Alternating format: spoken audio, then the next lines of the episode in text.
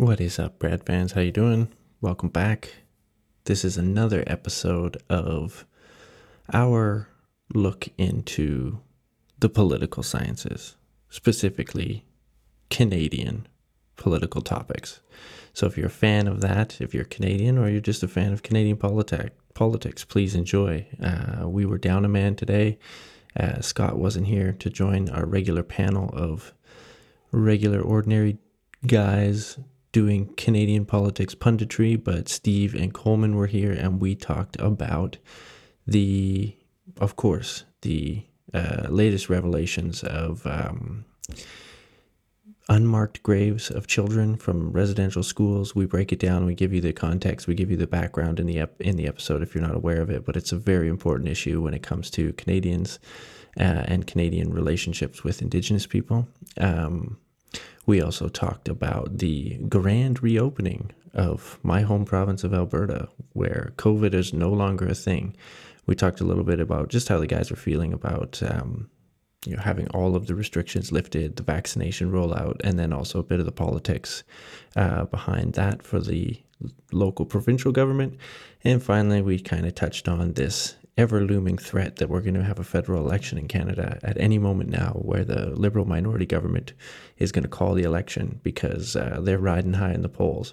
So we talked about that, but we also talked about specifically why the opposition Conservative Party hasn't been able to gain traction. We were all kind of befuddled by this, uh, as it seems like they've done all of the things you would think they would need in order to sort of co- court the middle, uh, the center voter, the center left voter that might be, um, you know, kind of tired with the current liberal government.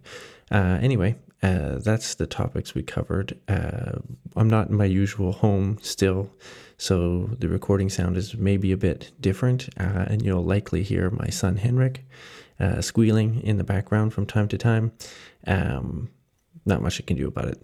Other than that, as always, go to the website, toobadforyou.wordpress.com. Um, give us a follow on the social media, send us an email, send us a voicemail. We'd love to hear from you, and we'll play and read basically all the messages uh, we get on the show.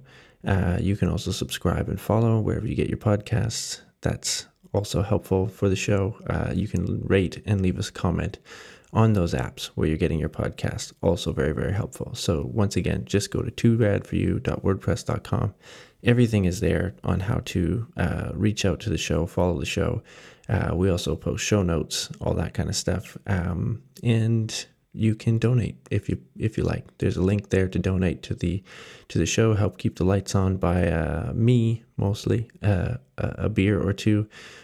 Eh, it's always nice to have while I'm editing these episodes. So thank you all once again for tuning in. Head over to toobadforyou.wordpress.com when you get a chance and enjoy the episode.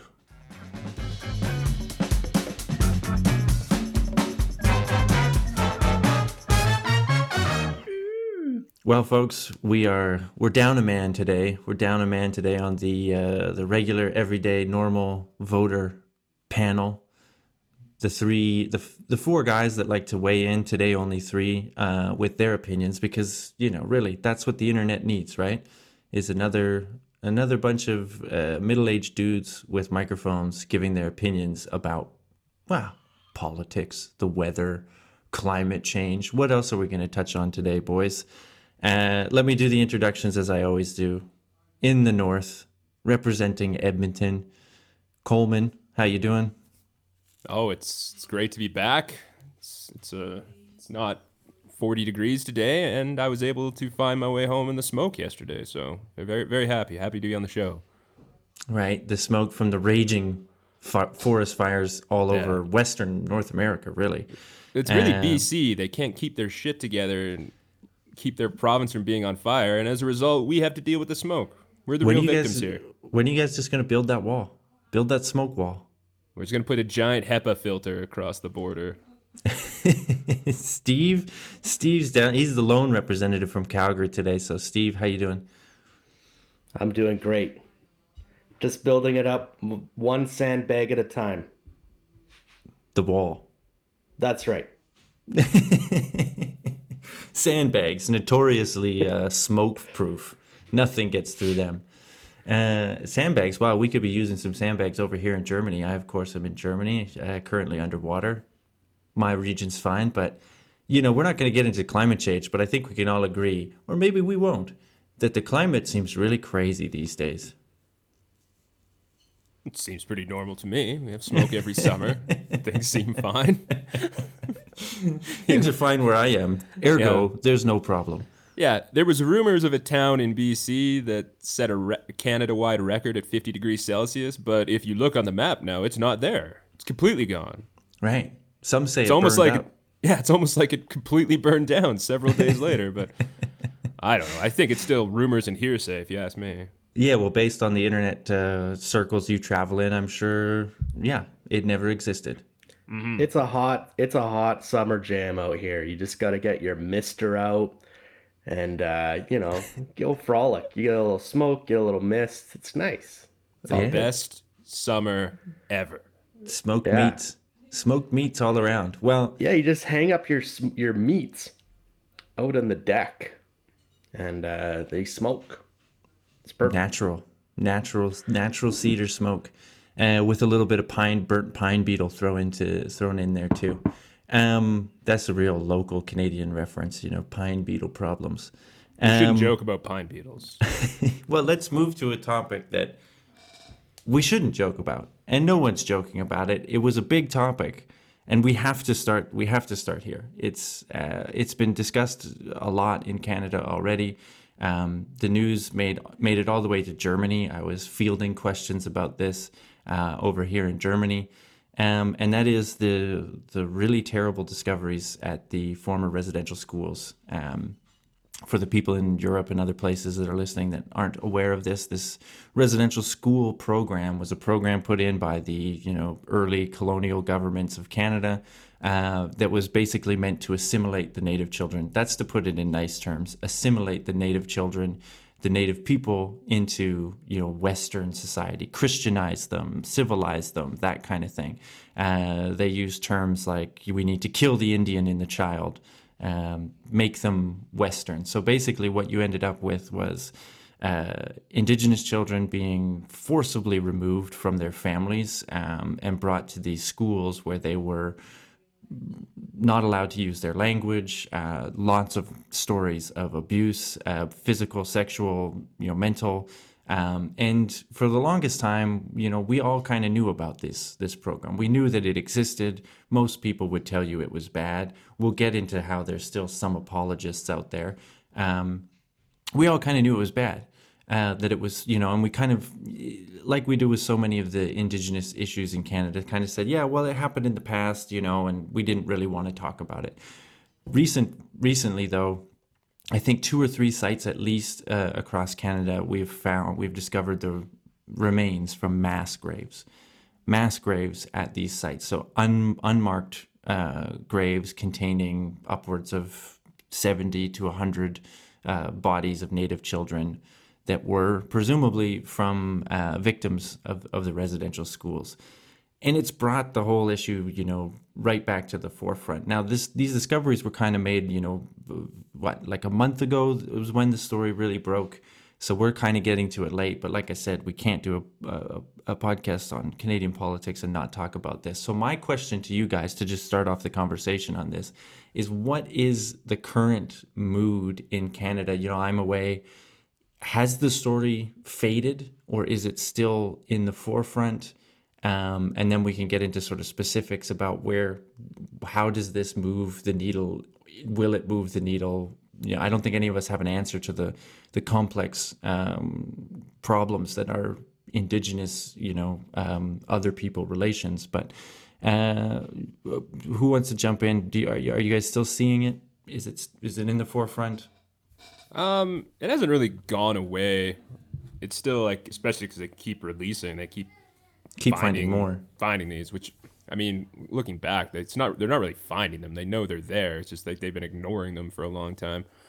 Um, so like Canada Day was pretty subdued this year, not only because of COVID, but because of like a lot of people just weren't really interested. So that's been kind of interesting to see. But uh, yeah, it's not great at all, and just Canada's history of So you see, like you say, we like I remember back in school, like you learn about residential schools, and you're just like, oh, it's a school that they sent these Aboriginal kids to, and it was great. And you're like, okay, that's fine. Then you next time you learn about it, it's like, okay, maybe it wasn't so great. Like this happened and this happened, and then finally, it's like we've known what happened there for years, but just every time we have a reckoning with it, we learn a little bit more about it, and then ignore a bunch of this other stuff. So hopefully we can kind of just get it all out on the table about what really happened. Because even like that truth and reconciliation committee asked to like look for these these grave sites and they were denied in 2014 it was going to cost like 20 million dollars or something like that and they said they didn't want to spend the money on it. So it's something we've been ignoring as a country for a long time and hopefully it does keep in the keep in the public mindset going forward. Mm-hmm. Steve, uh, maybe just initial thoughts. Yeah, um, thank you. So I actually think that after Canada Day, the the news cycle kind of has um, dropped the the story a little bit, and, and at least in what I'm looking at, maybe I'm just watching too much golf news. Um, British Open underway, round four right now, by the way. Uh, Collin Morikawa leading by two strokes. Um, no, it's uh, I, I do think for sure like there's there's different news cycles, right? There's the actual news cycle uh, from newspapers, whatever, um, television news, um, and um, I would consider myself maybe uh, not as heavy a consumer o- of that. During the summer at least, so maybe I'm a little off base. But um and then there's also like the the real news, you know, like uh Instagram shit and how many people are posting uh uh you know their their support or their their uh outrage or or whatever and uh that's definitely dropped off. I've seen uh a new fad of baby eyes where they close and open. It's baby, cute baby eyes. Maybe like the peekaboo? Maybe. What do you know? i'd be interested to see What do Bard's you know, instagram Brad? feed at this point I have a child, but I haven't seen this on Instagram, so I, I want to get in on it. That's all I'm saying. Yeah, get in on it. No, I, I I'm making light, but I, I do think I, it's slightly disappointingly. I, I don't basically, uh, and not even just kind of the the social media, which um, I, I jest, but I, I'm not really not really too hard up on that stuff either. But um, just the conversation, the conversational climate around that was so. Uh, that's all anyone could talk about for a, a two or three week period, and and now it, it feels like it's out of the the conversational loop almost. Um, I do want to say, um, and and I, I know it is uh, somewhat w- when you correct or when you kind of look for uh, the the factual way of things, it can seem like you're you're downplaying things or whatever. But um, I know this might not be the case everywhere, but I know in Kamloops they they made a, a very important correction on on the gravesite to say that it it was not a mass grave after the fact that these were unmarked graves but th- it wasn't a bunch of bodies in in a hole it was Right. I guess that is an imp- that that is an important like like you said, you don't want to diminish the fact that there was still a bunch of unmarked graves, meaning that families did not know where the body of their child was, or Mm-hmm. possibly didn't know even what happened to their child, if their child was Right. dead or alive. So that doesn't diminish it. But the imagery of, you know, a bunch of bodies in a hole, uh, a massacre, Yeah. uh, like that is different than than and it, we you could even argue that one like what's worse the fact that it you know like I don't this is a bit off topic big dark but you know the fact that it's like okay it doesn't have to be a hole in the ground with a bunch of people dumped in it but the fact that you could over time just sort of hide these unmarked graves away Oh, yeah. speaks speaks to the systematic nature of the of the problem of the the system that was there uh, uh, Yeah, where kids just dis- yeah, it, kids just disappeared and they never came back, Mm-hmm. and the families were left wondering what happened. Uh, you know, indigenous people, you hear their stories, and they talk about they would just tell us that they ran away. You know, we were always told that so and so just ran away, uh, and we would hope that that's true. Uh, But now they kind of realize, or they always had a suspicion, but now we're all kind of slapped in the face with it that it's like probably a lot of them didn't run away and they were Yeah. kept here. And it speaks to, like you said, uh, Coleman, that like people knew, like it's not like this, you know, somebody in power knew about this, right? Uh, and the Catholic Church is is taking a lot of heat for it because they ran the schools. You know, it was a government, you know, church sort of, uh, you know, collab. Um, but uh, yeah, I don't know. It's. I think Well, the we other all- thing is, if sorry, Brad, I didn't mean No, to no, cut you off there, but uh, the the idea of a, a mass grave and and a a bunch of graves, obviously, the difference in my mind is if you have a mass grave, that means it's buried all at the same time, yeah, and that means that you probably, you know, kids don't die of neglect or these other horrible things all at once. disease or whatever all at once. So if you think mass grave, you, you think they- they were probably lined up and, and shot, Shot, yeah. basically. Um, and I, I, you know, despite the fact that obviously when we're talking about this, the abuse, uh, there were there were murders by the the technical um, Definitions. you know definition of murder there for sure were murders there were also um, there was also disease there was also and and disease due to bad conditions which is also you know that's criminal obviously Yeah. there's also um, you know natural death i suppose it's probably a co- covers a small percentage of it as well but and it's so hard for us to know what the cause of of these deaths were right now which is the difficulty in in how you kind of go after it from here. But the the simple fact in my mind is the that um the act of concealing it is uh in in itself uh that's also a crime. And probably the the thing that we should talk about um you know that's that's a huge part of the story for me is uh not just that these kids died but then that there were uh that it was basically hidden um and you know i i think that there were organizations involved when you say the the catholic church uh was involved that's absolutely correct but they weren't even the only church involved in running the schools there was i believe anglican and united run residential schools. Um, the difference being that they, they apologize for their role in these churches uh, 30 years ago. And then the, Catholic government Church of has Canada. yet to do so. Yeah. Um, yeah, I don't know. I think that a representative, a Canadian representative, uh, if if I'm if I'm uh, correct here, the bishop or who's the guy from the country, the arch, Maybe a the cardinal. cardinal. Yeah. yeah, let's call him the cardinal. I think the Canadian guy did, but uh, I don't. I don't think the Pope did, or No, well, the Pope.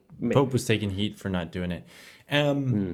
the, yeah. So I mean, the concealment thing, of course. Um, yeah, and it just speaks to you knew it was you knew it was wrong. You know, like you don't hide it if it's you know if it's just like oh you know some kids it was an accident or we had a this or that or whatever. You know, you don't hide it then.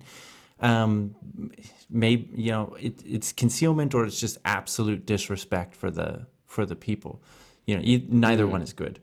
Um, but I guess I, the interesting thing to me now to see was that there was more people, like you said, Steve. Maybe it, you know, maybe it's died down, and I guess like it's it's tough to maintain sort of. Um, whatever social media or or cultural like you know just in the zeitgeist in the in the conversation anger about something uh, even as as deplorable as this when there's no movement right? Like there's nothing new okay? So it's like yes now we're all appalled but now what? But to see that initial reaction of, of the appallment uh, you know of people being appalled and Coleman like you alluded to the the stuff about Canada Day people talking about canceling Canada Day and all of this kind of stuff that to me was important because that's something we haven't seen before. And i guess that's what unmarked graves of children will do. But for the longest time, the the reaction and and it's you still see it. Government officials in Manitoba are are, are taking heat on this right now. The initial reaction, I think, of non-Indigenous people in Canada when dealing with when they when the subject of Indigenous issues, rights, abuse, previous abuse, land ownership, whatever it is, comes up, is to be defensive you know that's kind of how i grew up with it. That was always what i saw and kind of how i felt for a long time about it too. You always the, the initial reaction is well that wasn't us. You know we didn't do that. It, that was in the past. What are we going to do? You know it's not my fault. What you know don't blame me for this that kind of thing. And there was always and i feel like that color, colors a lot of the response of you know, our society canadian society to to this issue. Whereas this kind of you started to maybe see a shift where people said you know what you know even at the very like i think the most truthful answer is yes we didn't do it. Our we didn't do this ourselves. The last residential school wasn't closed until the 1990s you know. I'm sure there was better oversight by that time but still you know. But i think what people are acknowledging is that the crime of the future gen- of our generations is not recognizing it is not talking about it in the way that we're talking about it now so we were all kind of complicit in the in the concealment, in the sort of cover up, in the sweeping it under the rug. Now, does that change? I don't know. I've alluded to to you know the premier of Manitoba making comments about how uh, the residential schools were was actually done with good intentions. They never meant to to, to cause any pain. And then the latest, the new minister of uh, Indigenous Affairs in Manitoba said this in a press conference something very similar. Uh, that the residential schools were designed to give the Native American uh, kids the skills they needed to survive in in a new society. And he was immediately called out on the spot by Wab Kinew, the the leader of the of the Manitoba NDP, who is Indigenous. And just said, "That's bullshit, man. Like you gotta, you you can't be apologizing for this stuff." Alberta, our government, the government there has known um, people working on their curriculum, the new curriculum, who espouse these views as well, have written about them and stuff. So, do you think that these people, these views, are no longer tolerable uh, in the public conversation, or are we still going to see this kind of wishy-washy sort of, well, you know, they need to get over it, or you know, it wasn't us, it wasn't all bad, blah blah blah, this that, or is that is that sort of times up, Coleman? Um, yeah, I definitely think I think people move so slow with changing their perceptions on stuff, but it definitely seems like we're finally getting away with when someone says something like the residential schools had a good they had a good intention from the start.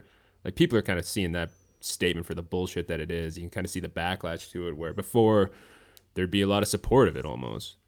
I'd say like if if you're starting a residential or a school program for indigenous kids trying to get them ready to live in the modern world, why were the schools set up really far away from their communities and why were they stolen from their families to do it? Like you could have taught them how to read in their own town. Like Barg's a teacher, like it's it's doable. You can send kids like teachers to the kids to teach them. You don't have to do that.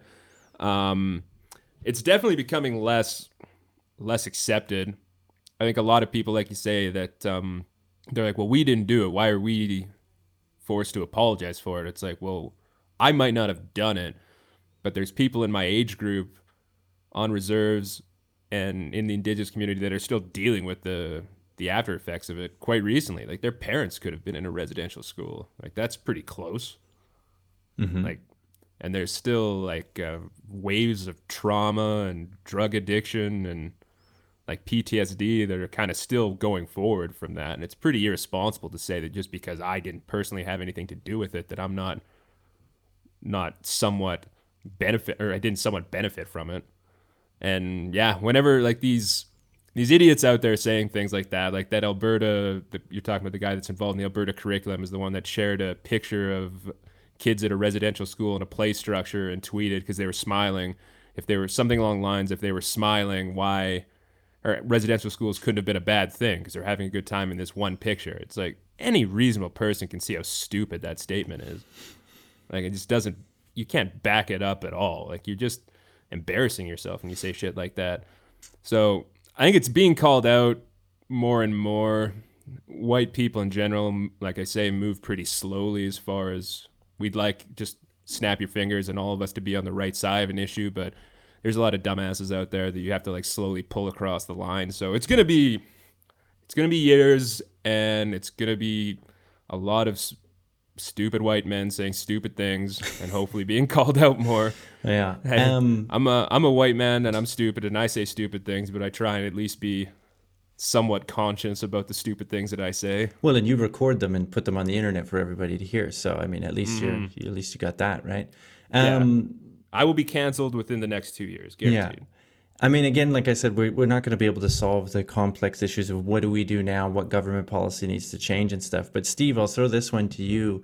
You know, I've said, you know, is it changing? Coleman's like, yes, the culture, you know, the society kind of is changing on that. What do you think then of? Uh, what do you make of the strategy of some of the, we'll say, conservative politicians uh, to sort of try and walk that line of um, you know Jason Kenney did it when they when statues were being torn down uh, uh, in response to this story. You know, trying to walk that line of like, well, yeah, it was bad, but we got to respect history and and you know this kind of thing. Or the when people are saying cancel Canada Day, Erin O'Toole took the stand to the conservative federal conservative leader took the stand to sort of make a make a point to um, say no, you know, there's a line here because I can see that. I can I can honestly see uh, you know burning churches, for example. There's a there was a wave of churches being burnt uh, in response to to to this story breaking. That seems a bit too far. But what do you make of the sort of the guys who are kind of already walking this line with sort of the fringe? Uh, we'll say um, maybe people who would still be inclined. Obviously the Alberta government is employing someone who's inclined to do this and they think he's a good guy to to redo the curriculum. Do you think that's a good strategy for them like moving forward? Is there enough of their base that would still be receptive to that message? Um, I given it- you no might de- polling data whatsoever. Yeah, no, I don't know. I guess it would kind of depend regionally. I, I mean, I, I don't think it's, I don't think it's advantageous to do this type of stuff, um, necessarily. But um, yeah, I think when when people are forced to confront that kind of historical, uh, the the historical crimes of the past, and and you know, they perhaps lived through that time where you know, for us, we we mostly, for the most part at least, did not. I think that that defensive uh, nature, whatever it is, that's just that's just people working through their own shit. I think. I honestly, and it's it's just kind of noise to me. It's just white noise. It's it's pretty inconsequential. Um, obviously, it, it can be hurtful to hear that, but I mean, uh, it's just, you know, it's what you your feelings on this as a, you know, 40, 50 year old guy, white guy or non-indigenous person. Um, they just it's totally irrelevant. It's like it doesn't matter. This isn't about you, you know. Yeah. It's not about how you feel about it. Uh, you just need to I think you just if if you can't uh, say something that has a little bit more contrition, then you just need to shut the fuck up and and uh, get out of the way. I don't know. It's uh, people just can't uh, have a hard time dealing with it because and and I get it. It's like people feel like they're under attack sometimes, uh, despite the fact that you know that for them and their family they didn't do anything uh, directly wrong. Uh, you know they weren't a part of residential schools, uh, yada yada. But to to see it through that lens is just uh, it's a pointless thing to do. Um, obviously, when politicians start doing it, they make fools of themselves, and it's like, okay, I, I can't see how that can be a good thing for you in the end. I don't think the pendulum is going to swing back to when we all kind of nod at each other over our cigars 10 or 20 years from now and say, you know what, those residential schools uh, did have good intentions. Mm-hmm. All right, good. I don't, it's just not going that way. So, um, I guess the the distinction though that we could make is you know there's the people there's you know there's the people that say those like blatantly stupid things that like, well, it wasn't that bad or this or that, and then there's the politicians who give cover for those people say, "Oh, well, I'm not going to fire mm. that guy because you know everyone has their views or something like that." But then there's the the other th- the line of uh, defending. You know, when when people start you know protesting in ways that they disagree with so taking down statues for example or when we start changing the names of buildings and streets and stuff like this they mm. there seems to be fertile ground for politicians of you know we'll say the right, that's where this lives, um, to defend that. Like that, that's a message that seems to still resonate with the base there. Um, so yeah, I don't know. I, again, I don't really have a, an answer as to what this is. I uh, personally, I think change the names. You know, we don't.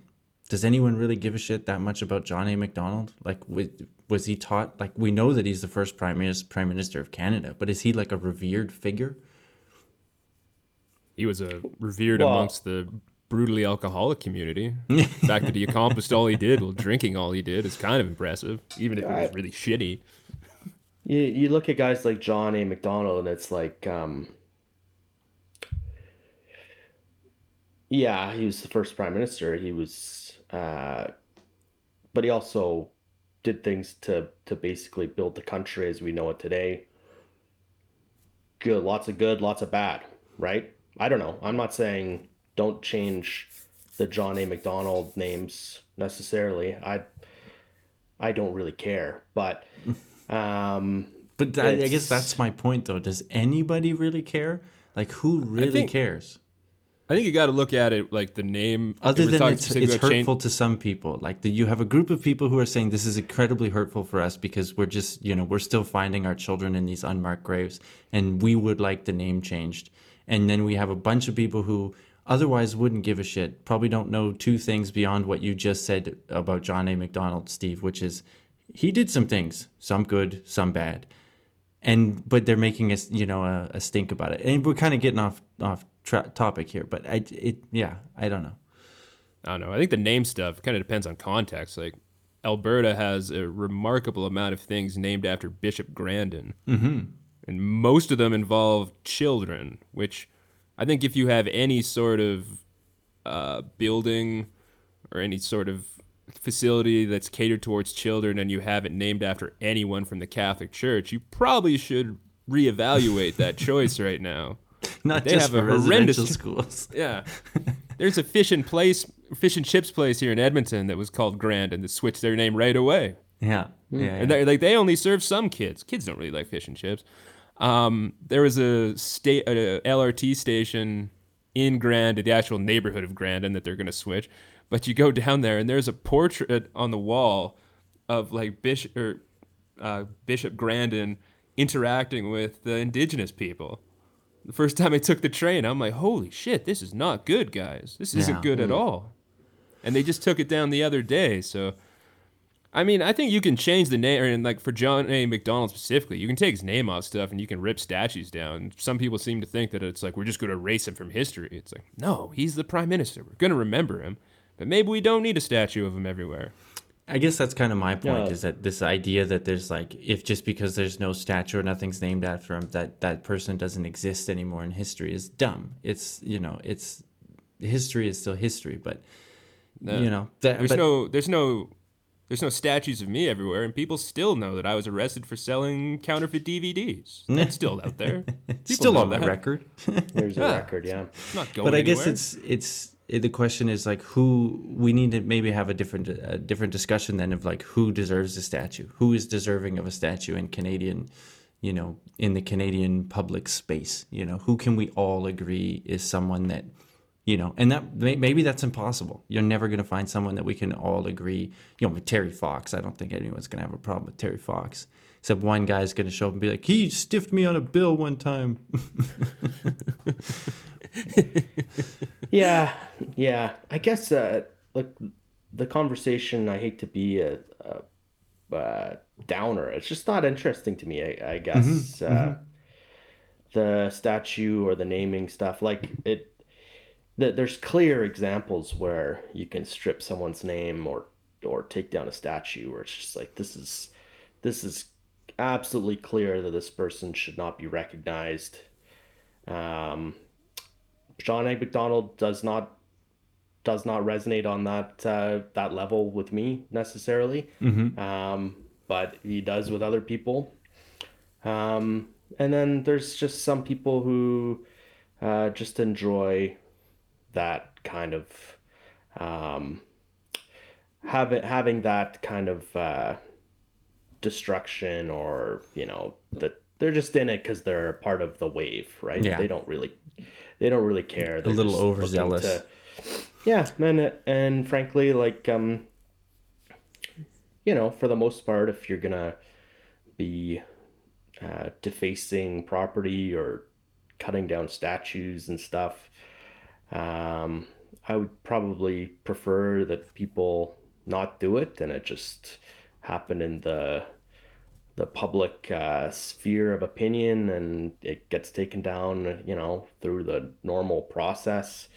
I like Dundas Street uh, in Toronto. They just changed the name of Dundas. Um, and Dundas is a very uh, famous street in Toronto. Um, but the the Dundas guy was uh, he, he was a Scottish guy, had never even been to Toronto, and he was a he was a slave guy. He was like a slave trader, Slave guy. He's a Known slave guy. slave guy. and he'd never even been there. guys. It's like, uh, how could you?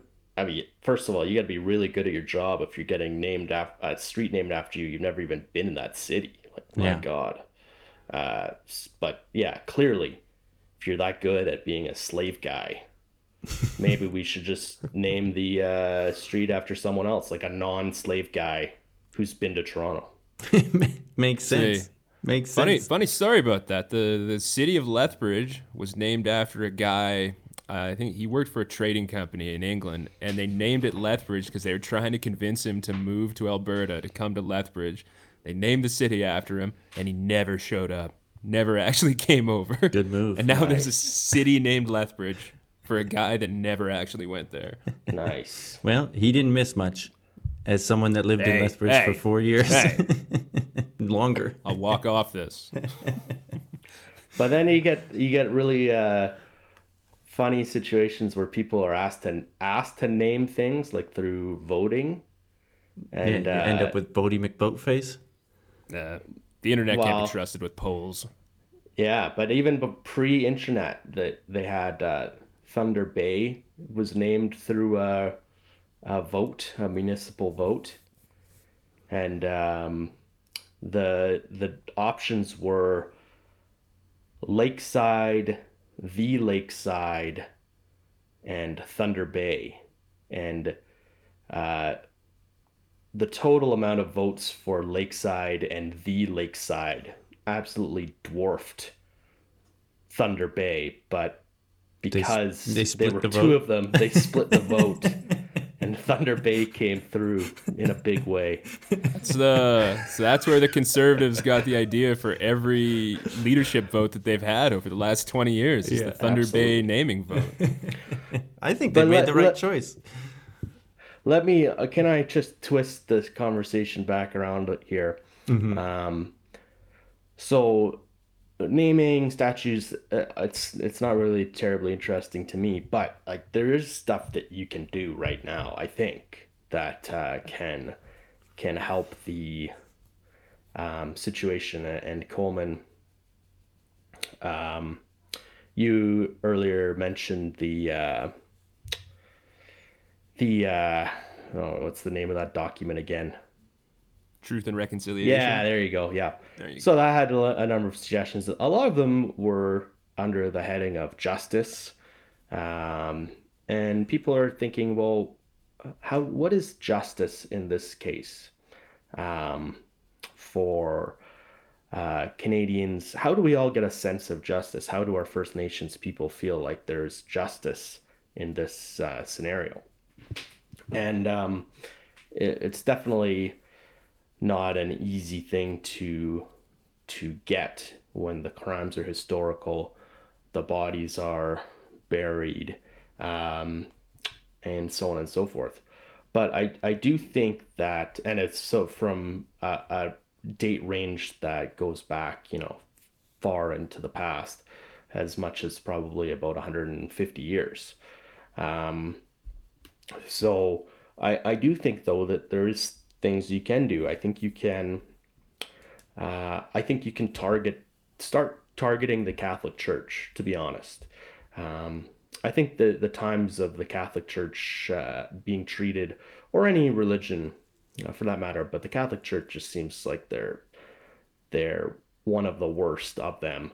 I think treating them like a special interest group uh, with you know special powers in this in this country need to end mm-hmm. quite frankly um, you know if you have uh, concealed bodies on your property um, I, I don't think it should be then up to you to say we'll release the records we're looking through the records no i think i think it's a criminal investigation mm-hmm. and i think you uh, you get your door busted down.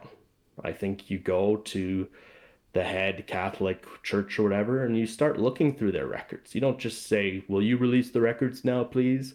And they say, Sure, we will. Yes, soon. once um, once we, we burn yeah. all the shit that we don't want to. Yeah. You go exercise your your uh, rights as you know. You have a, a federal um, police the RCMP, you exercise your rights as an investigative body and you go and you open their doors and you say, We're looking through your shit. And, um, you know, you go over to that corner or you leave the premise, whatever, but we're going through your records and do that as, as follow those trails to as far as you can. And, uh, you know, I don't think you're going to be, uh, um, you know the the thing that I harkens back to me is is like the Nuremberg trials where you get people on trial for crimes against humanity. Maybe you find smoking guns where you're just like, hey, this people are still living who, who ran these schools and um, who were clearly overseeing this stuff, and yeah, throw them in jail for sure. But you probably won't. Um, you probably get some very old stuff. Um, or maybe you get nothing. But then at the end of the day, when you look at these these churches who ran these schools, who have largely been able to just say, yeah, oh well, like, um, you know, uh, suffered no zero consequences for the way in which they acted. Um, I think you just have to say, okay, well, look, we knew you guys did this, uh, and as did we the as and when I say we, I mean the Canadian government. They're they're both running these schools in a mm-hmm. certain way. Um, it's time you're gonna have to start paying some property taxes. Let's put the property taxes of churches towards uh, First Nations people in this country. Mm-hmm. Like why I it I, I know it's people ask this question all the time. Why are why don't churches pay taxes? In Canada, it's in the US. I don't know what it's like for Europe. Maybe they do, maybe they don't. But um, what we have these organizations who um, are, uh, you know, have cr- have created atrocities against people, and they don't have to pay property taxes because they're a special interest group that frankly is is becoming more and more and more irrelevant as every day passes. Um, and I just think it's time to say, you know what, you can pay the property taxes now, and then uh, consumers of the Catholic Church can either continue to, you know, can choose to contribute a bit more to have their buildings. Um, you know, obviously, it's not a direct uh, customer.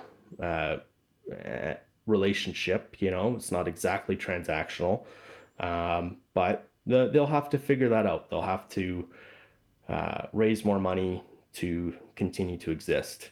and but that's that's their problem. That's what everybody has to deal with, right? Mm-hmm. At the end of the day, and it, you you have a government of Canada who could use that money to. I know that uh, like Justin Trudeau spoke really a big game about First Nations uh, reconciliation when he first got on the scene. Most of that has frankly been a, a disaster when you look at the truth and reconciliation, how long that took, and the the uh, uh, missing, murdered and missing uh, women, um, how that you know just kind of the, disaster that was that commission as well. Um, and his promise to deliver clean water has gone, uh, you know, unfulfilled. unfulfilled. They need that money to do that stuff. So maybe it's time for uh, the churches to start paying for it. And I and I do think the Catholic churches specifically um, should be targeted here uh, due to their just overall uh, the cause that they the, the fact that they caused lots of this and the fact that they don't want to apologize for it. They don't want to they're not forthcoming about it. And they just act like they're bulletproof. Well mm-hmm. they they shouldn't be. They should be absolutely under massive scrutiny here. And we should we need to start changing how we view these institutions. Um, and we need to start stop we need to stop treating them like they're special to mm-hmm. be honest. Well you know that's one more idea than i thought we would get as an actual uh, you know something to, that could be done. And you know it, it, it makes sense to me. And i think you, you're right. We could probably let's actually take a look at that that truth and reconciliation commission and maybe start implementing some of the, the recommendations that they made because yeah, i think as far as i know a lot of them have gone on uh, there's no action been on them. It's like we got this document that says this is what we this you hired us to take a look at this. This is what we think you should do, and then we were kind of like, oh, cool, yeah, maybe. Um, but yeah. Anyway, let's move it along. We did a lot on that, but it's a topic that deserved to be to have that much time on it. Um, but we'll move to lighter lighter topics now. Lighter topics in the Canadian zeitgeist in the in the Alberta zeitgeist because the greatest outdoor show on earth, the Calgary Stampede, is ongoing, right? A couple more days left, right? Um, mm-hmm. And this was, you know, the signal basically that COVID is over. So I noticed that both of you uh, don't have COVID right now. Ergo, COVID is over in Alberta. Mm-hmm. Uh, but the government did was the first, uh, I think, province in Canada to basically lift all public health restrictions in, uh, in regards to the pandemic, um, and really didn't really didn't really hide it. Stampede was the end game. The end game was always to get to Stampede, which for folks not familiar with the Stampede, it's normally what like uh, a million people visit the visit the city something like this um, over 10 days for a giant rodeo, you know, street festival, parties, rides, all this stuff. Um, it had a lot of people uneasy. The, you know, a lot of people felt that they were racing uh, to get this to just to get this stampede in and sort of just to get the win to be the the the, the place that beat COVID the first uh, first kind of thing. Um, but in credit to Alberta, the Alberta people will say more than the government, but the government does play a role in this. Uh, vaccine uptake was really, really good. Uh, it's really, really good across Canada, although first doses have stalled out now. Um, but you know, a lot of people got vaccinated up to the thresholds that the government said that they needed to get in order to do the the opening. So, um, my question for you guys living there is, what's your mood uh, in terms of the public uh, health restrictions ending? Um, you comfortable? Did you go to Stampede? How many random strangers did you make out with at Stampede? Which is to anyone who's ever been, that's what you do there. Um, and do you think that this, you know, sort of, as uh, the Premier of Alberta has put it, uh, best summer ever, remains to be seen if it will be the best summer ever. Um, is it going to increase his you know historically low popularity is it going to help turn the page for a government that was pretty pretty hard maligned at times during this pandemic. Um, Coleman, go to you first. Well, to answer your questions in order, um, I've not been to Stampede yet. So I, I live in Edmonton. We do not have Stampede up here. Oh, you're not going to make the journey? No, no, no, no. I was gonna try and get my public sex acts done in Edmonton this year, not not in Calgary. Um, no, it's it's. I feel, yeah, I agree. I agree. Um, I feel I. Here's my thing. I really want this opening to work. I really want it to stick because I a lot of like especially bars and restaurants, anything that's in the public entertainment space has just been just brutally hammered this year. So I really want it to work. I'm a little nervous because every single time we've opened up, we've proven to have done it too early. We never had this level of vaccine uptakes. Like I've had both my shots, both uh, both Pfizer, Pfizer. Brad, you're an AstraZeneca guy, right? It, it, that's correct. Uh, I got it because nobody else in Europe wanted it, and I said, "Just give me something." That's that's because it's a it's a peasant's vaccine. it's a subpar. It's a it's a used Kia of vaccines. I wouldn't be caught dead with AstraZeneca. I'm here to announce to everyone out there: if you are considering, if you're on the fence, wondering about getting your first shot, and the only one you have available is AstraZeneca, do not get it. Do not. We have the embarrassment put the disclaimer in right now. Like Instagram, Facebook, this is, everything. This is an official. This is an official "to Brad for you" statement. Do not get AstraZeneca. Too Wait for Pfizer. Not endorse this. I have AstraZeneca.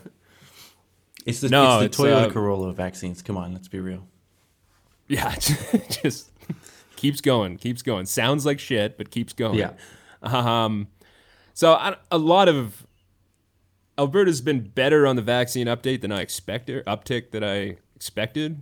Um, a lot of people I know have gotten two shots. Is pretty much at this point, if you don't have both shots, it's you're just deciding not to have both shots at this point, which is kind of a reflects well on the federal government, which I'm sure we'll get to later.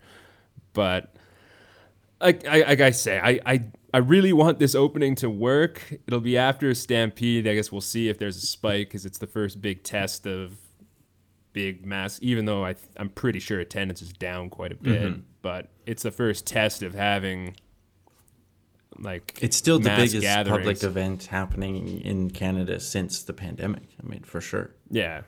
So if we can get through that without a spike in Calgary specifically, because I don't think there's been a ton of travel between Edmonton and Calgary for Stampede.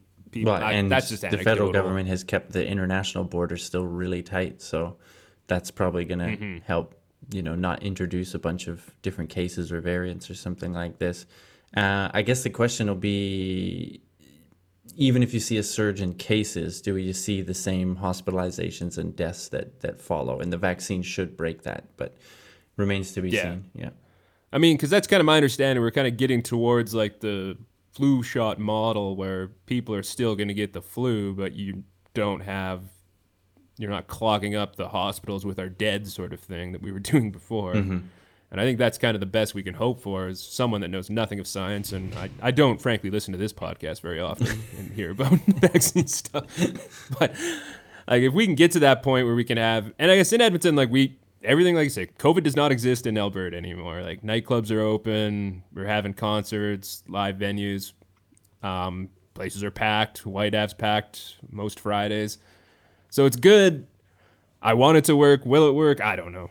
Our track record of opening up kind of speaks for itself at this point. Yeah. I hope if we're locked down again in September, I don't know where the hell we go from there, but I kind of think with the the vaccinations we've had had that because it's kind of like the urban, like Calgary and Edmonton specifically, these numbers are really high as far as vaccine vaccines go. Rural Alberta is still a bit not great, but yeah, I think as long as the the heavily packed areas of, of Alberta are vaccinated, we might get away with it. Yeah.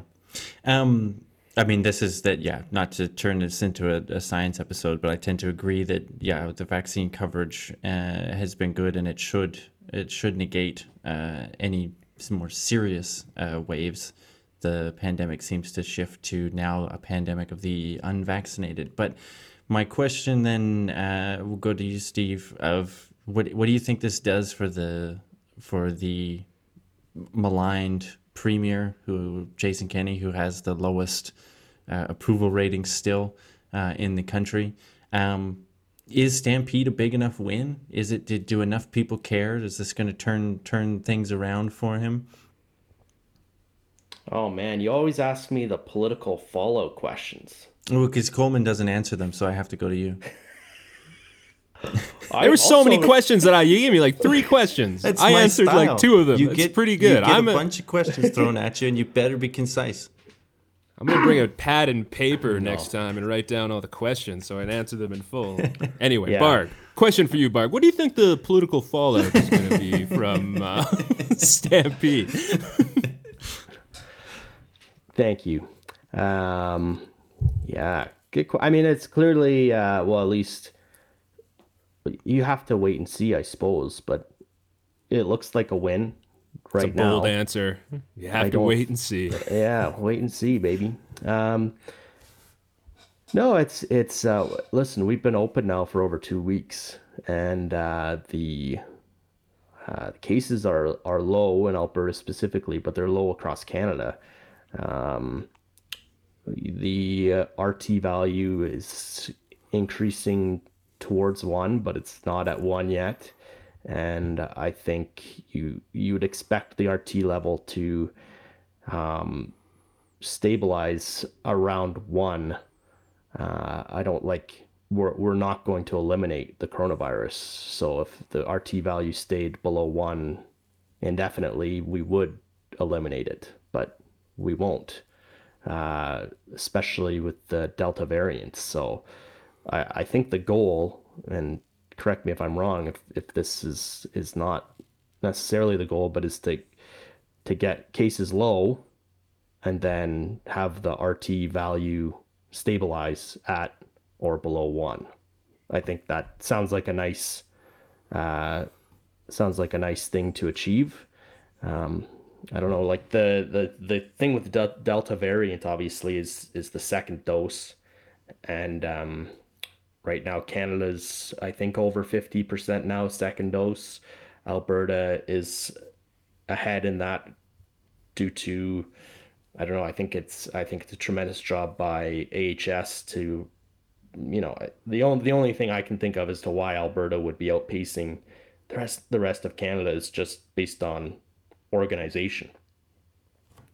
Um, not that I have any inside information, but uh, Alberta's been incredibly organized in how they've delivered uh, the vaccine. Um, so we're we're at over 50 now, but as you know, it takes two weeks for for it to come online. Um, so like my two week days is tomorrow, uh, but um, you know, knowing that it takes two weeks and we're at 50% now, I think we can expect to be at that 70 to 75% double dose within, you know, probably mid August. So the RT value should stay around half to one, I would, uh, or, you know, below one or at one, I would assume, um, based on that, unless something unexpected happens. Well, that, that, that is all to say that Alberta has opened without the hiccups that you that you could have been fearful of. And um, without anything new information it, it looks like it's going to be pretty seamless. Um, uh, you mentioned coleman that the uh, that the larger city centers alberta or sorry calgary and edmonton are are where the most heavy uh, vaccination rates are. And I think that's a good thing. I mean, it's not a good thing that the rural areas are not um, at the same level, but if you have Calgary and Edmonton at 80% plus of eligible, those are the dense, most dense areas, then it stands to reason that the spread uh, doesn't have as, as much of a chance in the in the rural areas to to happen. Maybe that's actually just a misconception by me. I have no idea.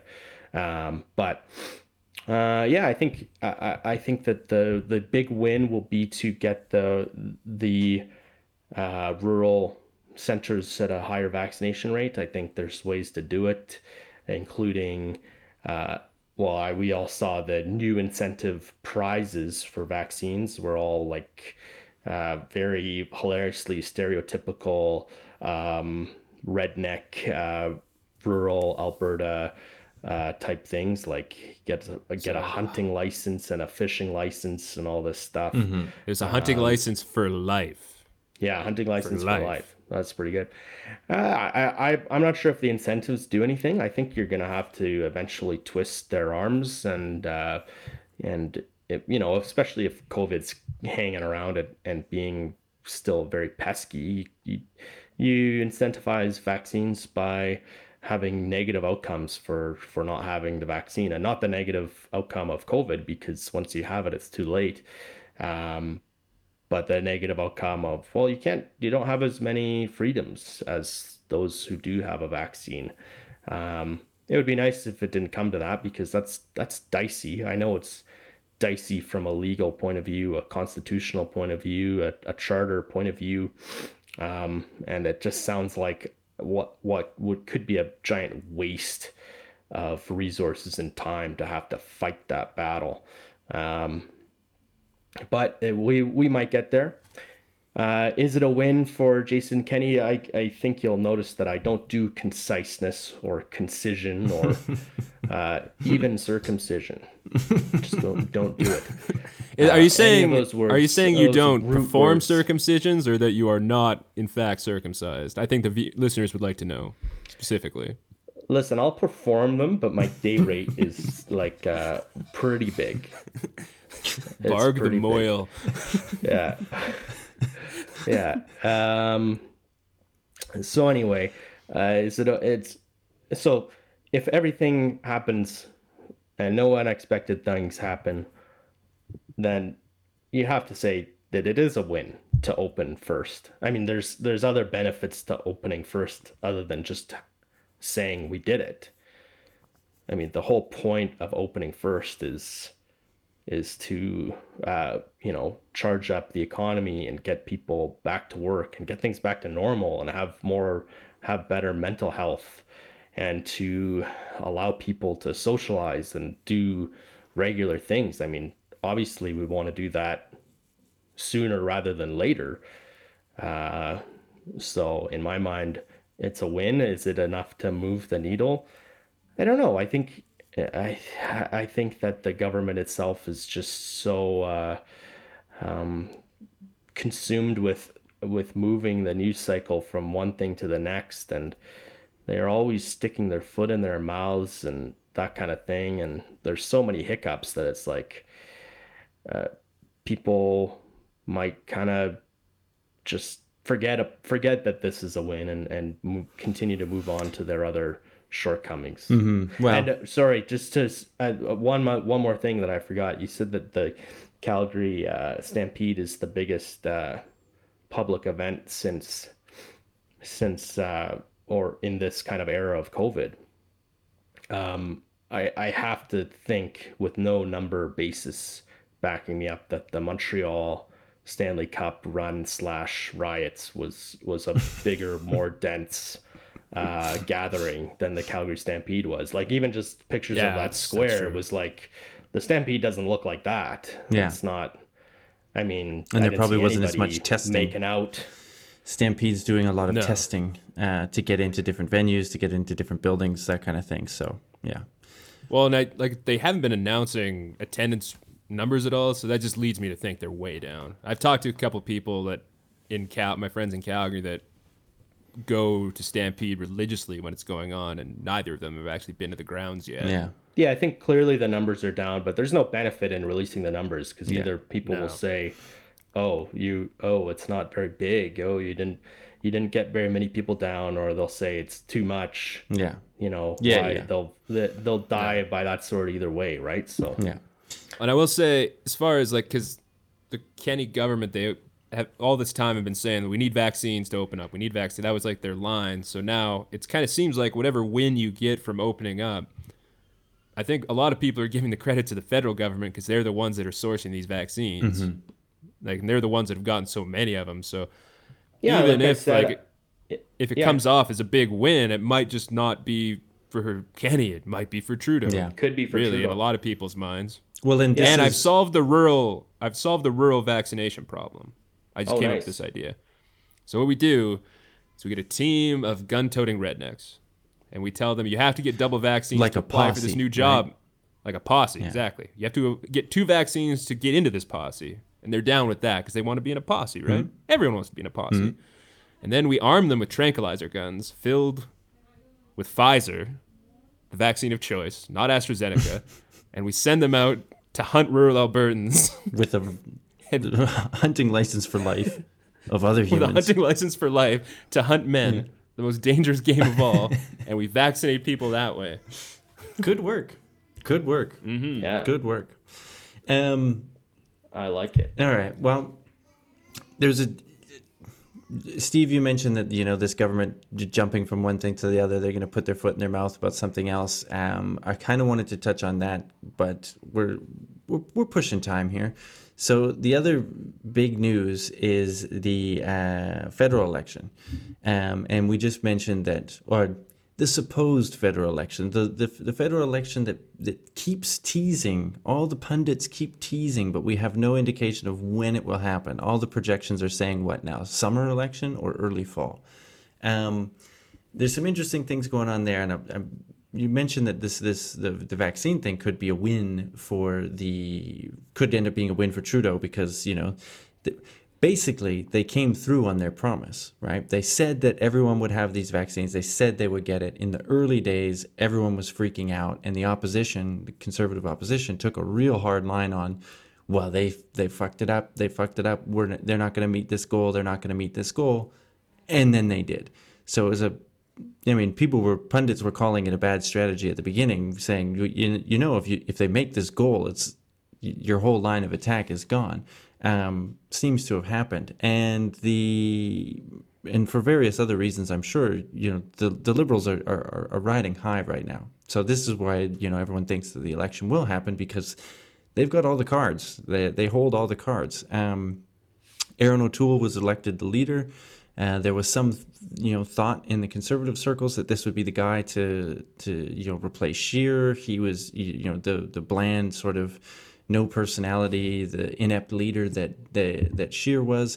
But O'Toole hasn't seemed to be able to get any traction uh, in terms of popularity for himself in the polls uh, but also the party. And just recently this week, there was a number of different uh, opinion pieces scattered about the Canadian media, uh, musing as to what's what's going on with the Conservative Party. What you know, what why can't they, you know, seem to get any traction here? Uh, some pointed to fundraising and being beholden to small donors that are somewhat crazy uh, you know, to make up the fringe elements of the party. Some pointed to uh, O'Toole wanting to take the party towards a more sort of mainstream, you know, some might even say progressive kind of platform. You know, he wanted to introduce, you know, climate plans, robust climate plans, things like this, and the party sort of rejecting him on that. Uh, is it the leader? Is it the leader himself? Is he just not that likable? Uh, what what could it be uh, with the Conservative Party and why they're failing to gain momentum uh, in polls, or is it just the Liberals have beat them to the punch on on on things? So they're they're, they're the incumbent. They weathered the storm, the pandemic storm, got the so-called pandemic bump. Um, Coleman, since you wanted a politics question, what do you, what do you think it is with the Conservative Party? Like, for example, what would it take for you to sort of become a conservative voter? Um, it's I don't know what it would take for me to become a conservative voter, but I will say we, we talk on this podcast a lot about the conservatives having a problem with being a big tent and trying to keep everyone happy, and it's just not not working at all. And I'm kind of perplexed by it because like we're we're all very intelligent people, and like Erin O'Toole has pretty much done everything that we've recommended that he did in the last few podcasts we've recorded. It's like I think I remember Scott at one point saying that they need to like bring in a a legitimate climate plan, and they kind of came up as far as the conservative party goes. They came up with a somewhat legitimate climate or climate plan, and I've kind of talked about not not courting to the far right side, and he's kicked that couple or that one MP out. I, his name is escaping me right now. That lunatic, Derek Sloan, yeah, kicked him out. He- They're kind of like O'Toole's running that party like how I think we would think he should, and it is not working. It is not working at all. I'm beginning to doubt my. Uh, my my ideas for being a successful conservative party because I feel like if I was uh if I was the like uh working for the conservative party and advising Erin O'Toole I would have been telling him like yeah you're doing the right thing you're doing the right thing and I'd probably be fired right now because this guy is tanking it is bad it's not good.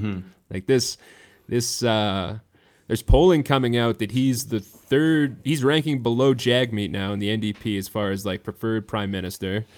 The liberals are catching up in Alberta in polling, which if you have to, as a conservative leader in an election, have to spend any time in Alberta to like Shore up the solidify your base, base, yeah. like you're you're in trouble. Like this is bad. Um, and yeah, like I say, they went all in on the liberals screwing up the vaccine distribution, which, as far as like a country that has no vaccine manufacturing capability, has anyone in the world done better than us on vaccines?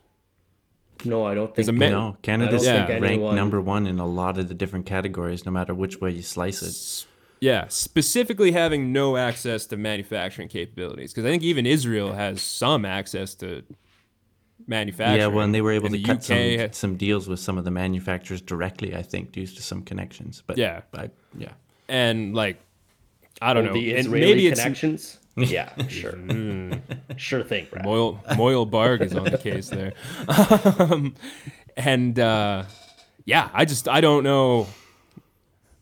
I guess I don't know. You, you can't beat the liberals in this election. Like after you can say what like ethics wise, they still have their faults, but at the end of the day, this, this was going to be won and lost on vaccines, and I was told I would be lucky to get my second shot by September, and it's July, and I've got both shots of the best vaccine too, not a peasant one like AstraZeneca or Moderna. Ooh, I'm a Moderna guy. Get out of here with your Moderna. Pathetic. Um, yeah, Erin O'Toole is in a tough spot. He's clearly a better leader than Andrew Scheer. The numbers just aren't working. Like it's like I don't want to say I, I, I, because this is a podcast. We're supposed to say what we would do. He's done a lot of things that I said he should do, and it is not working at all. I think he should consider getting into consulting. like that might be a good idea.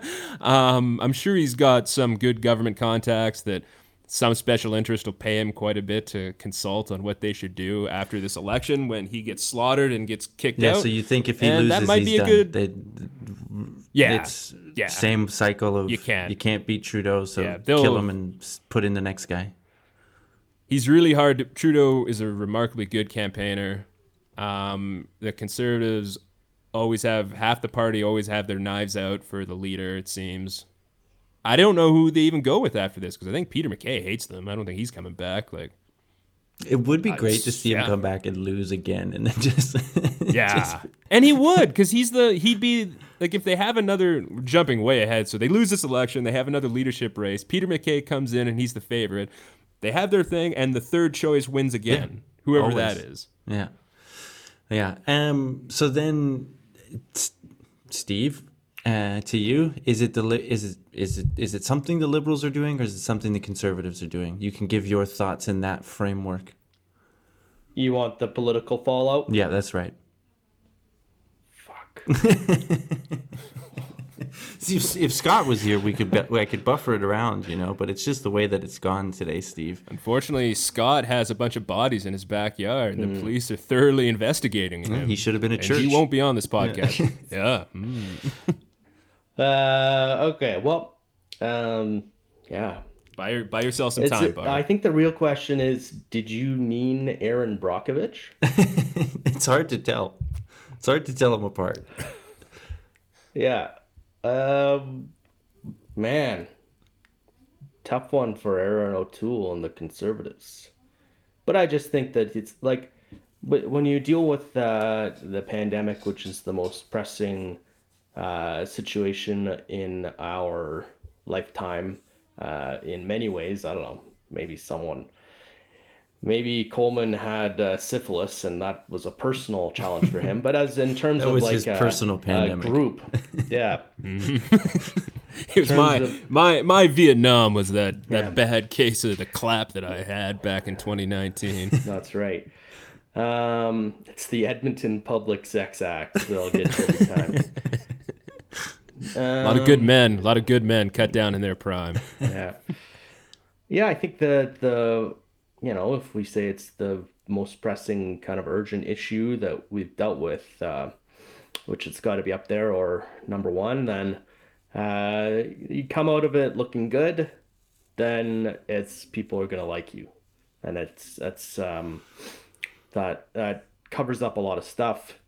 I know and it's it's largely a federal issue like coleman said it's um it's people look to the guy who got the vaccines and, and distributed them to the provinces uh, rather than necessarily looking at the provinces. Although I do think AHS has done a, a tremendous job. Yeah. And they should be, uh, they, that, that is a win for them. And AHS employees are being rewarded fairly in Alberta for that job, with pay right. cuts across the board. yeah. Um, but uh, yeah, so I, I, do think he is largely unbeatable due to that um, at this point, and and uh, you know, like it's pretty tough, right? I remember there was a ten-ish year period where. Uh, I know maybe it wasn't quite 10 years, but the liberals just couldn't get anybody with that that name value or whatever uh, with any pizzazz. Yeah, they went through Uh, Stéphane Dion, Michael Ignatieff. Yeah, and it seems like the the conservatives have a similar dry spell of of these uh, guys who are just not not able to get the lift they need um, for going to use. Uh, So do you think it is a it's the it's a leader issue then for the conservatives, or is it uh, is it you know sort of deeper than that, Oh well, I mean, or it stems from the leader? The leader. Brockovich.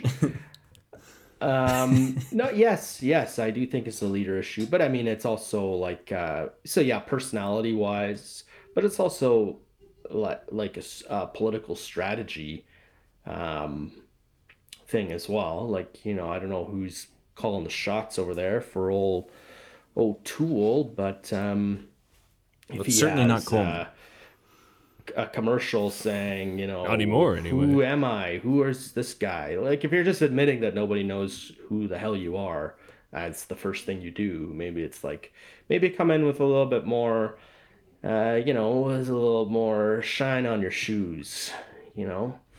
Um, but uh, yeah, I think it's a leader thing. I think it's, I think it's a Trudeau thing.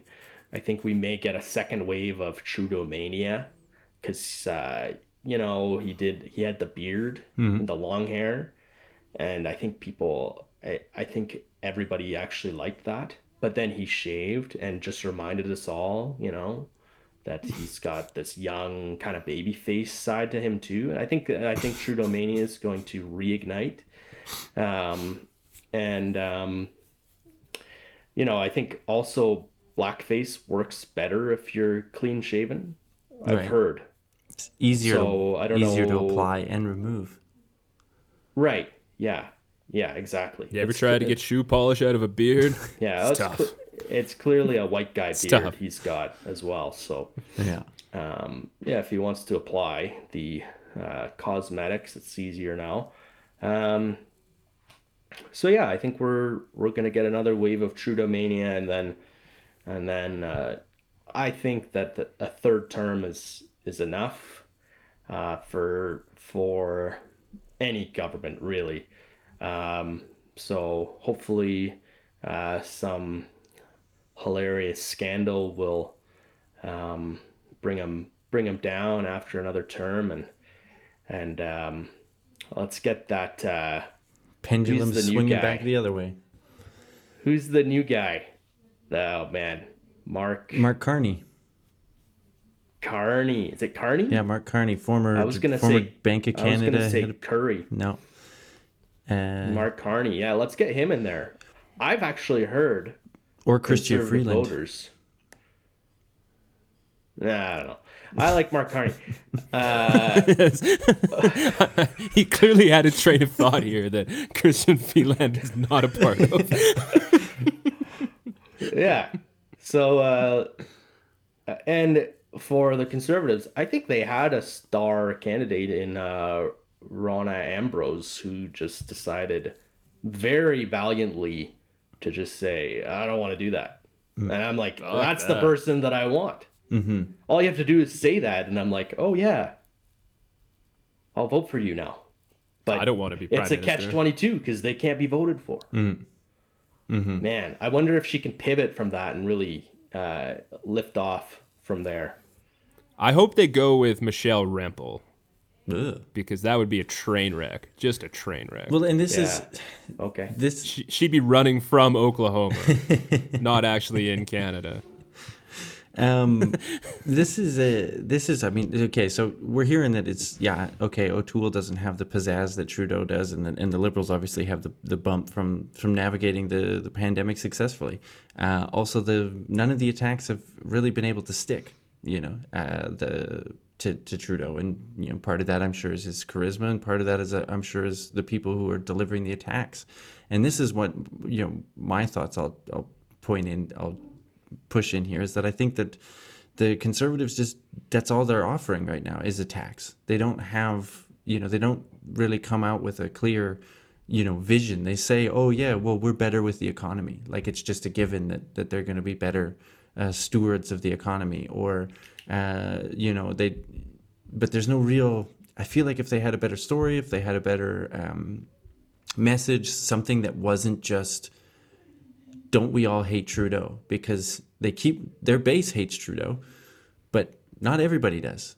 You know, a lot of people can tolerate him. You know, I I, I don't particularly like Trudeau, uh, but I find him more palatable than the other option. So it's you know that's kind of I feel like there's a lot of people in that way. So if they actually provided more of an option rather than just an anti. Um, whatever the current guy is and i think this is kind of a problem um, conservative movements across the world are facing. You know, if they lean into that populism and the attacks, you always have to you always have to up the ante. You always have to find new things to attack, and you're not really providing an image of something, uh, you know, positive or that people can get on board with. So you either have as much hate and anger as as the party, or you're going to go elsewhere. And I feel like that's running out of steam. You know, they're they're not going to be able to you know sort of gin up enough uh, anger. So. I give O'Toole credit mean, for that- trying. I think he's trying to pull uh, the, the the party away from that. But every other day, I see something from you know one of the MPs, Poilievre, or or someone else that's just it's just you know Twitter attack on so and so. I mean, the guy, the liberal guy that you know got caught twice naked on camera, that's not even going to stick to him. That guy's getting help, Something the help that he needs, though. so it's, he's gonna go. He needs to go get help for. It's like, what kind of No, help the you getting? statement he Like, released was that he works too hard, and he's trying. He's he's working too hard, so he doesn't have time to sort of change at home or whatever. Like it was that was the statement. I, I don't remember it exactly, but his statement was basically he needs help being more um, efficient with his time and like understanding how Zoom works and stuff because Oh. he's just too busy. what Sounds time like are this these Zoom calls happening? Sounds like this guy nailed his job interview question. Yeah, exactly. What's your What's your greatest fault? Well, I'm constantly caught naked on camera because I work too hard. You're hired. The second one, the second one, he was he was like taking a piss with the door open, with the camera facing the door directly. into a like, cup. Yeah. Come on, man. Hmm. Like, we have jugs for a reason. Just Keep the hmm. jug under your desk. It's fine. I'm doing it right now. No one knows. Yeah. I think you, you mentioned the conservatives not having like they're just doing the attack thing. I think the liberals are really in that mindset back when they were in the the Ignatieff days and the Dion days. Like they'd have those attack ads against Harper where they had like troops on the streets and stuff like Yeah. that. Just fucking nonsense, like absolute nonsense. And they didn't really win until they got Trudeau, and then they kind of started campaigning on ideas and stuff like that. And it was a great time. It was a very exciting time for Canada. The le- the weed was going to be legal, and everything was going to be great, and we weren't going to have any more uh, scandals and ethics inquiries and stuff like that. And for the most part, that's turned out to be true. I, I can't really think of any sort of ethical missteps this government has Yeah. made. But uh, yeah, that's my answer for the conservatives is just get through this one. Just Yeah. get through it. Don't don't drop to third. Try your best. I think it's pretty difficult. They might. what you said, Brad, is uh, presenting a vision that includes now a climate plan that includes potentially, as Coleman said, trying to get away from the wingnut side of the party. Um, but then it's, I think it's difficult to get your, to get conservative voters pumped up about that, right? So they may, it may take them a cycle or two to get conservative voters used to it, or just to get voters used to the fact that um, they are trying to hit the middle a little bit more. Um, because I, I just don't think that that, that uh, with the messaging, uh, it's tricky to get the messaging right. Like, how am I a conservative that also has a strong climate plan? Mm-hmm. right? What is the messaging around that? Like you have to kind of um, dance on a pinhead to make that happen. Um, so, um, yeah, I think they're I think they're gonna they're in tough. They need a, a guy to come out uh, and and uh, challenge someone else to a boxing match. You got to get a guy to fall down some stairs and then recover, do the fall down stairs recover thing, and uh, that that's what they need right now. Right. I All think, things uh, that famously if I was worked O'Toole for at this Trudeau. Uh, if I was O'Toole at this point, just get weird with it. You've got one. You've got one last election in you before you get brutally thrown out by your caucus. Just get weird with it. Do do some new things. get naked on camera. You know, so to speak. Well, I wonder. I wonder how much of it too is like, can they sort of judo flip some of the things that that that the that the liberals seem to be riding high on? Can like, for example, now Trudeau going across the nation with the childcare, the the ten dollar a day childcare program. Is there a way that they can flip that to? Yeah, we're on board with that. 950. Nine fifty a day childcare. No, you go- I think make you it go- the choice. I think thing. you go with higher. The choice argument that the conservatives always do. You know, it's like rather than the government telling you what to do, we can give you like we'll give you the choice. But it just seems that that's a more complicated message to to sell. So yeah, I don't know. I think give- you got to take the, the childcare thing. You have to attack it from a, like a sales perspective. It's like, do you really want to send your child to a ten dollar a day child care service? Does your child not deserve Twelve fifty. Twenty five dollars a day childcare? Yeah. Yeah, really play on the class divide. That's going to go really well uh, for the conservatives, I'm sure. Hey, it's, the poor conservative voters want to be rich, and rich conservative voters are already rich. Play towards the, the rich side. Yeah, right. I mean, we've, we I think we can we can wrap it up here. There would be some interesting things. That, I mean, the NDP doesn't seem to be doing much. They're kind of they might benefit from maybe the conservatives dropping, although the conservatives. I don't know that many voters, many swing voters, uh, uh, would go conservative to NDP. It could there could be a, a contingent of people out there that do that. Um, it seems that the Liberals kind of are sucking up uh, all the oxygen for the from the NDP and yeah, the Greens, which I don't think we really have time to touch on it, but the Greens are imploding at a moment when uh, all of their issues seem to be at the at the forefront of the news. Uh, all of the climate for, uh, news and the Green Green Party of Canada is internally battling to get rid of their elected leader. It just looks like a clown show. Uh, it's unfortunate that Elizabeth May hasn't stepped up to say something, but I don't know where she's been uh, in all of this. But it just seems like a, a total implosion. And after this election cycle, if and when it happens, there might not be a Green Party in the Parliament for sure.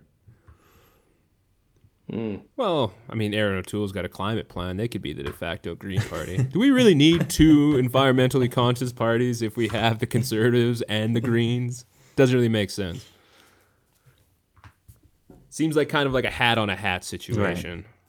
But the Greens are crazy. Like I don't know, like all that work. That party was like designed just to get Elizabeth May into power, and then it seems like when she decided to stop caring, they just completely lost any sort of direction. Well, there was a lot of there was a lot of enthusiasm for the leader at the the new leader May Paul at the beginning, but you know, trying to trace back where this where it all went sour within the party, I think it stems from some you know disagreements on uh, Israel Palestine policy, which seems like something you could have within your caucus and not totally explode. Uh, now I'm seeing allegations of you know it's racism and sexism uh, against her from the board of directors of the party. But who knows that Against Yeah. her? Yeah, yeah. She's she's she's a black woman. Yeah, exactly. She's being racist and sexist. no, no. no. The Ooh, party okay. apparatus, the board of directors of the party. is- Oh, they're being. Oh, I thought the I thought the board was accusing her. I'm like, that's pretty bold. I don't think that one's gonna stick. bold move. Yeah, no, uh, I don't know. Yeah, it's a it's a weird story. I mean, we'll, we'll see how it plays out. But um, the The Greens are that for people that still go on Facebook. They're that that part of your family that has all their fights on Facebook, like out in the open for everyone. It's like no, pick up the phone, fight in private. No one needs to see fight this once shit. a year at Thanksgiving, and that's it. yeah, Maybe at Christmas. yeah. Yeah, I've I've I've had members to do that. You see, they post a status and there's 48 comments on it. It's like that's too many comments. don't don't do this. This is bad. This is bad. All right. Well, gentlemen, if there's uh, if there's nothing burning uh, in your pockets uh, other than you know embers from the forest fires uh, that you want to talk about, then let's wrap it up. Yeah. Um, let's get a quick plug in at my Instagram account at Lionel Yeah. Steele and uh, remind everyone if you're considering getting a vaccine, do not settle for anything less than Pfizer. If they offer you anything but Pfizer, say no. Say no, I'll wait. This It's that worth it. message is not endorsed by Two Bread for You. However, Two Bread for You will endorse the extremely exorbitant day rates for Steve Barg the mohel. Mm, Yeah, it's big. yeah. It's not $10 a day Yeah, mohel you work. wanna It's pay for good, high quality. quality mohel You work. want to pay for quality. yeah, what kind of what kind of mohel do you want? If you feel like being an intact male is a bit too much work, if you're tired of cleaning under the foreskin and you'd like to save yourself some time every morning, contact Steve Barg. He'll he'll take care of that for you. I also do uh, reverse circumcisions. Put it back on. You add the skin back on. Yeah, Where do you get the skin? Don't ask. you you don't you don't get the skin. It's a stretching process. okay, we're done here. Oh. Thanks, guys. It's a it's a weight and pulley apparatus. Does it make the whole apparatus longer or is it just adding more skin on? Asking for a friend. Yeah, no, it it, it makes it more stretchy. Like I mean, stretch is in, right? It, turns it true. it turns it into the yoga pant. The yoga pants I'm looking for something.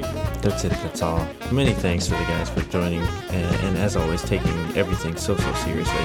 Uh, go to the website twobradforyou.wordpress.com. Follow the show. You can donate to the show. You can get in touch with the show. Thanks again for listening. Bye for now.